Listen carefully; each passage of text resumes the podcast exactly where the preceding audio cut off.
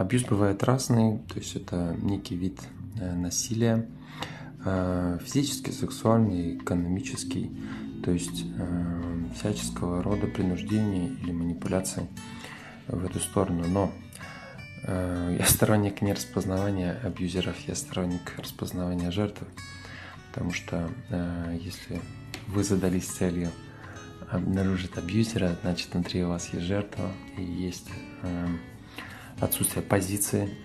И э, задача разобраться с этим. Как только из вас уйдет жертва, то есть вы позволите себя любить, ценить свои границы, то и абьюзер к вам потянуться не сможет.